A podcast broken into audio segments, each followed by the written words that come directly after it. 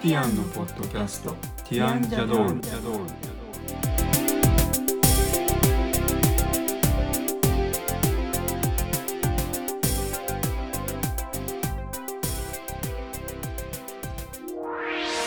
こんにちはティアンのコリンですこんにちは、ティアンのエリコです。今日はティアンジャドールの第36回ですこのポッドキャストでは音楽やアートデザインなどティアンのメンバーの切り口で10分から15分程度でお話ししていきますはい、今日は、えーと姫路城のお話をしていきたいと思いはい、ます、突然お城の話ですね。あの前回は絵本のお話をしていましたけどちはい、ょっとテーマを変えて今日はこれ予告してたと思うんですけど姫路城ですね、はいえー、と兵庫県の姫路に行ってきましたのでそのはい姫路城のお話をしていきたいと思います、はい、コリンは今回が初めての姫路城だったんですよねあ。そうですねはいどうでしたか、初めて行ってみて。あのーいろいろとお城はこの10年ぐらいの間に3つ姫路城で多分3つ目かな三つ4目でつしたっ目けぐらいあのちゃんとしたその残ってる江戸時代前のやつが残ってるのは多分、国宝級そうのですねお城ということですね。はい、あの見てきた中ではもちろん一番大きいというかはい、完璧な感じで残ってるっていうのとはい、その迷路のようになってるっていうところを事前に知ってたのではい、それをあの実際に見ることができたのはすごい面白かったですね。その、うん行く前に想像してたのと、実際見たので、何かこう印象の違いとかってありました。あの思っているよりもちゃんとした形で残ってるというかはい、あのあれですね回収をしてば完全にバラしてるみたいだったので一回そういうことをしてみて、昭昭和の改修って言ってましたそようねね。なので思ってるよりもあの傷んでないというかだいぶちゃんと残ってたなっていう印象ですかね。なんかあの姫路の人たちがすごく大事に守ってきたんだなという印象を受けますよね。そうあの僕はお城っていうとあの、えー、と神奈川県の小田原城とかはいあの名古屋愛知県の名古屋市の名古屋城ですねはいは昔子供時代に行ったことがあるんですけど、はい。あのコンクリートの完全にこうなんていうんですか周り造だ品といけうちょかっとお城に見えるように作ってうん中はエレベーターとかあったりするやつですよね。そうなんですなのであの当時の状態のままのものっていうのは実はあんまり見たことがなかったというのはありますけどはい。そういった意味ではあのやっぱり面白いですよね。なんかこう、うん私が姫路城ですごいなと思うのは他のお城ってほとんどあの国宝級のものでも天守閣は残っていてもうん周りがどうだったのかっていうのはあんまりよくわからないことが多いんですけど。はい姫路城の場合は周りのあの塀とか商店主とか他の建物とかが結構残っているのでなんとなくこうお城って全体感こんな感じだったんだなっていうのを想像しやすいなと思いますね。そうですよねあの多分日本のお城というのは天守閣がこう圧倒的な存在感ですけどそうなん天守閣はお城の中の一個の建物みたいなそう感そじうでですすねよね。だから子供の頃は天守閣がお城の全体だって思っちゃってたのでうんこれの何が面白いんだかよくわからないとか思ってたんですけど、あれは本当にほんの一部とかいうか、まあ、一番目立つうん箇所ってことですよね。その守備とか攻撃のための塔というかはい。なんなんですかこれは普段は生活している場所ではなかったんですもんね、天守閣っていうのは。まあでもちなみにあの、えっと日本で天守閣が残ってる江戸時代から残っ江戸時代以前からのものが残ってるの全部で12個あるらしいんですけどそんなにあるんですか。そうでその中の1個っていうことだと思うんですよねはい姫はい路城は。うん、というところが事前の知ってた僕の前情報というか、はい、あとやっぱり規模が大きいですよね、天守閣自体も。姫路城ですそうね。ですあ、はいそうですね。あの他のいくつか行ったところってそのまさに一番メインの天守しか残ってないっていそううですよね。その周りに堀があったりはしますけど、はい、あと他の石垣は見れるけど、みたいな感じですよね。そう他の建物はなかったりしますよね。はい。あの姫路城と同じぐらいすごい大きいなと思ったのは長野県の松本城なんですけど、はい、松本城は黒くてそうですねちょっと印象的なそうですね感じですよね。でもあれは天守閣しかないですよねそう周り公園みたいになってるけど基本的には天守閣がメインっていう感じメですイね。ンの天守しかなくて他のはないっていう意味で姫路城はあの天守以外のいろんな建物がいっぱいありましたよね。はい、その門も結構残ってますしね。そうあのそのなんていうんですかあれ二の丸とか三の丸とかいろんな言い方してましたけどはい、三の丸っていうところから入って二の丸っていうところに行ってで本丸っていうところに至ってその前に天守が多分立ってるっていう感じだったと思うんですよね。どうでしょう。ちょっとすごい詳しくは全体感がなんていうか一番最初に入るのが菱の門っていうところから普通に観光で行くと入るんですけど、その菱の門の向かって右側がおしお城の天守閣があって左側がちょっとまた違うこれこれ中盤にの丸違う西二のの丸丸はここですああなるほど二の丸えっ、とその前に三の丸っていうのが確かあるって言ってたような気がするんですよねで天守の前のひあの消失しちゃったところが本丸ではいはいで本丸の目の前に天守があるっていうなるほどはい本当はその本丸のその消失したところにはちゃんとこう武家屋敷的なものが、武家屋敷というかあのお殿様がきっとこう使用されてた場所があったってことなんですよね。そうでまあそのあの全体像がかなり残ってるっていうのがここの特徴なんらしいですよねそうですね、うんあとその西の丸っていうのが残ってますもんねあの生活していた場所でもあるこちら、えっと、向かって左側の西の丸っていうのが残ってたんですよね結構ちゃんとね、はいうんそんな感じでやっぱり広い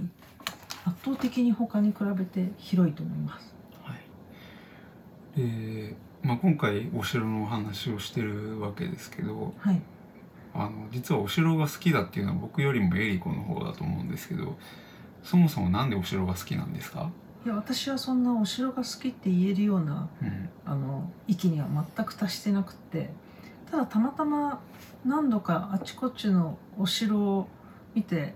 あの特に古いものですねちゃんと残っているやつ例えば松本城とかはいあと彦根城とか昔行ったことがあるんですけどあなんか単純に楽しいなって思いましてその昔ながらのもの、こううんエレベーターがあったりとかしないタイプのですねそ木うそ造れのでままってことですねそういうお城があったら近くにあったら見に行きたいっていう感じになったんですねうんせっかくだったら見ておきたいなとなんか古いのっていうのはそこで生活してた感じとかそのサイズ感とか結構天守閣って狭かったりするところ多いんですけど階段もすごい急だったり細かったりでもなんかそういうのが反対に面白かったりとかうんするんですねなるほどあのちなみに姫路城えっ、とオーディオガイドっていうのを借りられるのではいオーディオガイドを借りた方がいいかもしれないですねそうですね、うんなんか今回ちゃんと借りて回ってみたんですけどそうするとこうなんて言うんでしょう目で見ただけじゃわからないこととかうんきちんと説明をしてもらえるのでなるほどそういうことなのかとかここはこういう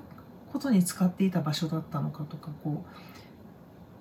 うなんていうんでしょう普通に見るだけじゃわからないことを知ることができてより楽しいですね。はい、姫路城はこれは白鷺城っていうふうに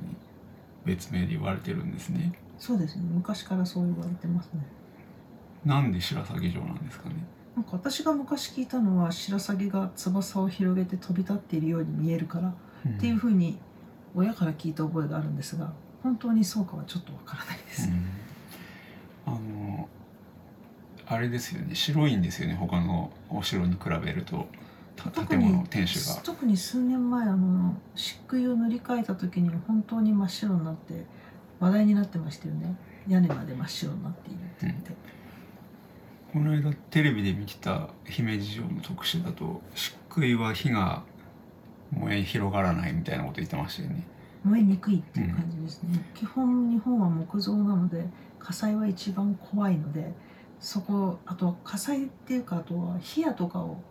いられちゃったりしてそれで燃え上がっちゃうと終わりなのでうんそういうことがないようにっていうことなんでしょうね。うん、なるほどですね。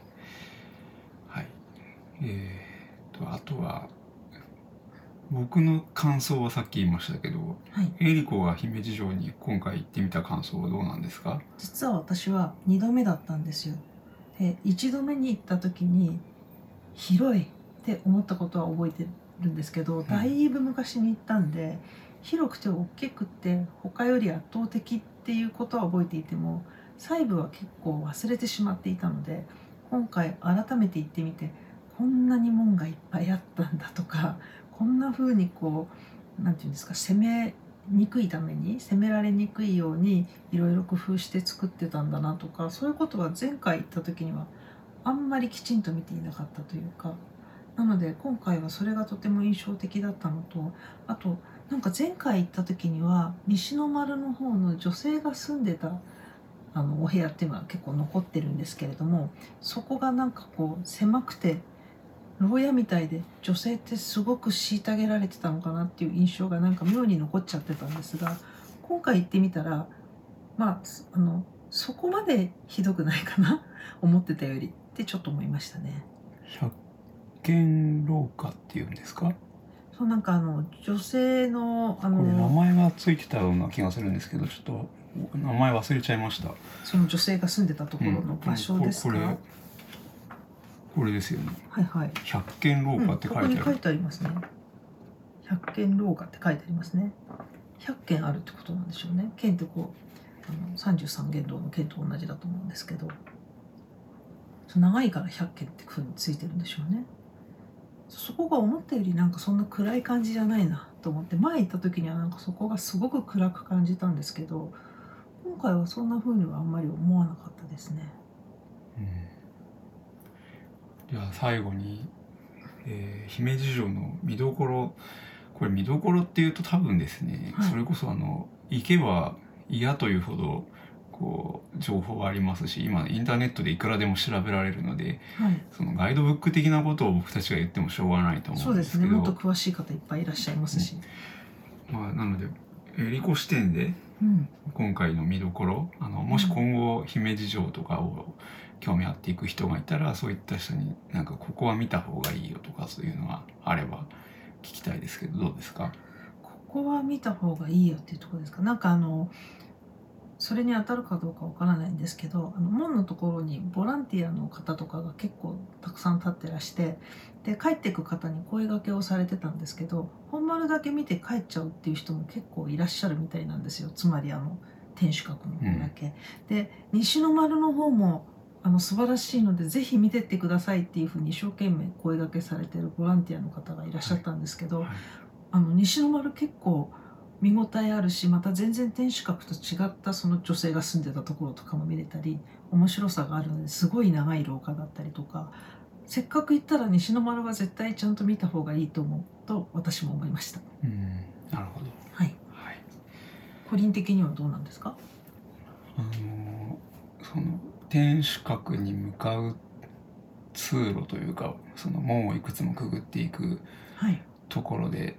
将軍坂っていう坂が、はい、はい、撮影につよく使われるってそいうう。あの松平健さんの暴れん坊将軍そうそれからあとあの何ですっけ有名な映画でも使ったって言ってましたよね。あの黒澤明さんの7人の七人じゃないと思ううんあのあれですよ影武者影武者で使ったって言ってたと思いますうんでそういったあの至るまでの道のその壁もと、えーと壁ですね、はいはい壁にあのこう攻めてきた時に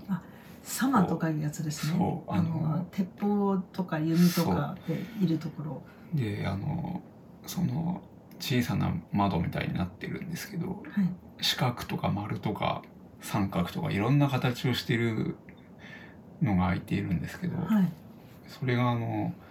役割が分かるように形が違うんだとか言ってましたよねこの間。テレビで言ってましたね、うんそうそれ結構びっくりして 単純にあの衣装的に素敵だからそうしてるのかと思ったらそうじゃないんですね多分その弓矢の担当の物資の人とかはい鉄砲担当の人とか火縄銃みたいなでやつですねしかもその三角の部分を守る人とか四角い四角で丸い窓を守る人とかっていうのが決まっているっていう雰囲気のことを言ってたのではいそういうのを知ってみると多分あなるほどなっていうふうに思える。四角い方は大きいのでこううん弓いるのって弓って結構縦に長かったりとかするので、四角いのが弓用で三角とか丸は鉄砲用だったっていうふうにこの間は言ってましたね。そうですね。つまりこうただああー綺麗だなじゃなくてそれぞれみんな意味があってその形や衣装になってるっていうことですよね。そうらしいですね。そうするとさっきあのコリンが言ってたようにあの聞くやつオーディオガイドうんはやっぱりどうせ行ったんならお金払ってでも借りて回った方がより楽しめるっていう気がしますね。あの2種類オーディオガイドがあってそうなんです。で松平健さんがそのナビゲーションしてくれるやつがおすすめかもしれないですね。あともう一個は声優さんがナビゲートしてくれるやつだったのでアニメファンとかそういう方はもしかしてそっちの方が面白いかもです。まあ、松平健さんのドラマとか見てなければ 「マツケンサンバ」とかそう松平健さんの方はえっとなんですもう一人女性の方があのお話をするよく、はい、はい、落語の時とかにお話しする方って何て言うんだか今ちょっと忘れちゃったんですけど、の感じで入っているのでそれがちょっと苦手っていうんだったらもしかしたら声優さんの方が良かったうりんするかもしれないです。はいはい、という感じで姫路城ですね。はいあの唐突に姫路城の話をしましたけどえっ、と松本城と彦根城彦根城は僕行ってないや、あうんはい、松本城の他に松江ですね松江城、はい、犬山城も昔行ったって言ってませんでした。うん犬山城は子供の頃なので行ったかどうかよく覚えてないあのお城に行ったっていうことは知ってますけど、はい見た覚えがあんまりないですねあー子供すそうぎなんてですかん本当に小学生の低学年の頃ではないか犬と山城も面白かったですね。もっと全然小さいお城ですけどね。まあちなみにあとは、はいあの付け足しみたいになりますが、姫路の町は美味しいものが多かったですね。ああの街は素晴らしいと僕は思いますね。すごく美味しいものがいっぱいあって、あとなんか人もとても良か良かったというか良くしていただいたというかあのすごい広々した街なので、すっきりしますよね。あの普段こう横浜とか東京で暮らしている立場からすると、広大な道の幅とかその広々した作りで、でも碁盤の目のような そう城下町うんなんで、歩きやすいですしであのなんかこうのんびりした雰囲気っていうと失礼かもしれないけどいい意味で暮らしやすそうなところだなとは思いましたし、はい食べ物が今言ったように美味しいあの鶏肉の何屋さんでしたっけ今すぐ名前が出佐ません。野佐野屋さんだかなんだかそんな名前だったような気がしますそけのど名前だったでしたっけ？あとえっ、とワインのお店とかもイリアジュパンっていうお店でしたね。あのちょっとすぐ名前は思い出せない感じなんですけどイイリアジュパンっていうお店だったと思います。カワインードというか名刺みたいなのもらってるのそこにそう書いてありました。うんワインがあるって意味ですね。フランス語で姫路駅から姫路城側に向かって歩いていくそこはワインも美味しかったけど、お料理もすごく美味しかったんですよね。もう開業して10年って言ってましたけど、はいあのそういったお店が結構たくさんあるのであとコリンは姫路風たこ焼きが気に入ってましたね。姫路風たこ焼きうん、あのつゆにつけてタレもつけてって食べるそこの店の名前ももう忘れちゃいましたね安いんですよねそしてそこのお店うんあの美味しさでこの値段は素晴らしいみたいな感じだったですねそうですねはいはいあのということで姫路行ったことない人はおすすタめです、ね、コピーだあタコピーってお店ですそのたこ焼き姫路風の明石風たこ焼き明石風なんだけど明石風っていうのはつゆにつけて食べるんですってでそれにさらにタレもつけてつゆに沈めるっていうのが姫路風なんだそうです、なるはいほど。あの僕は関東ので生まれ育ったのでたこ焼きをそんなにこう毎日のように食べるとかそのお菓子代わりに食べるっていう習慣はほぼないんですけど関西のたこ焼きは美味しいですよねあの関東のと別物というか関東であるじゃないですかいろんなたこ焼き屋さんが、はいはい全然違うので特に関西出身の方がそう言いますね、よくね。なので関東の方であんまりたこ焼きとか食べたことない人関西行ったら食べてみた方がいいかもしれないですね。はい、うんえーということで姫路のお話は大体あそうあとあのあれです温泉あ、温泉。あの僕は温泉が好きなんですけどはい。今度温泉の話もいっぱいしたらいいかも。そうですねあの姫路城側の宿じゃなくて姫路城の駅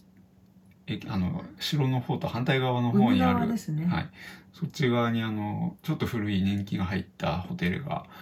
あるんですよ。はい。なんていうホテルでしたっけなんとかキャッスル。ああ、なんか長い名前。えっ、と、もう全然名前が覚えられ ない。 名前覚えるの得意だったはずですけどね。姫路キャッスルグランビー、グランビリーホテル。グランビリオですね。グランビリオホテル。はいはい姫路キャッスルグランビリオホテルっていうところに泊まってたんですけど、ここのホテルは、まあ、あの、じ自分たちで掘った温泉っていうのはあるんですよね。はいで、その温泉が結構良かったですね。あの、都市の温泉の割には結構いい感じだなと思いました。で、個人的には岩盤浴がお気に入りでしたね。岩盤浴なんて今までやったことなかったんですけど、初岩盤浴。そうあのかなりあの汗もかいてすごい新しい体験だったっていうのがありますんではい。やったことない人こういうところ行くのもいいかもしれないですね。はい。はい、朝ごはんも美味しかったですね。あそうですねはい。あの全国旅行支援っていうのを使って今回ここ行くことができたんですけどねはい。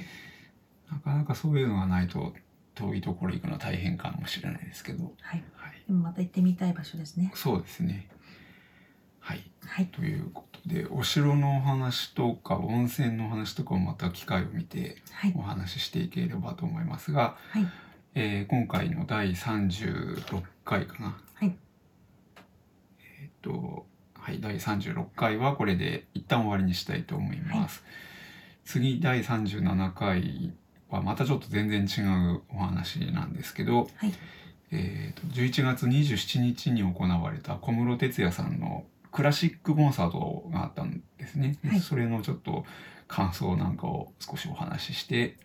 えー、37回としたいと思いますので、はいよろしくお願いします。よろしくお願いします。はい、どうもありがとうごあざいりがまとうしごたざい。ます。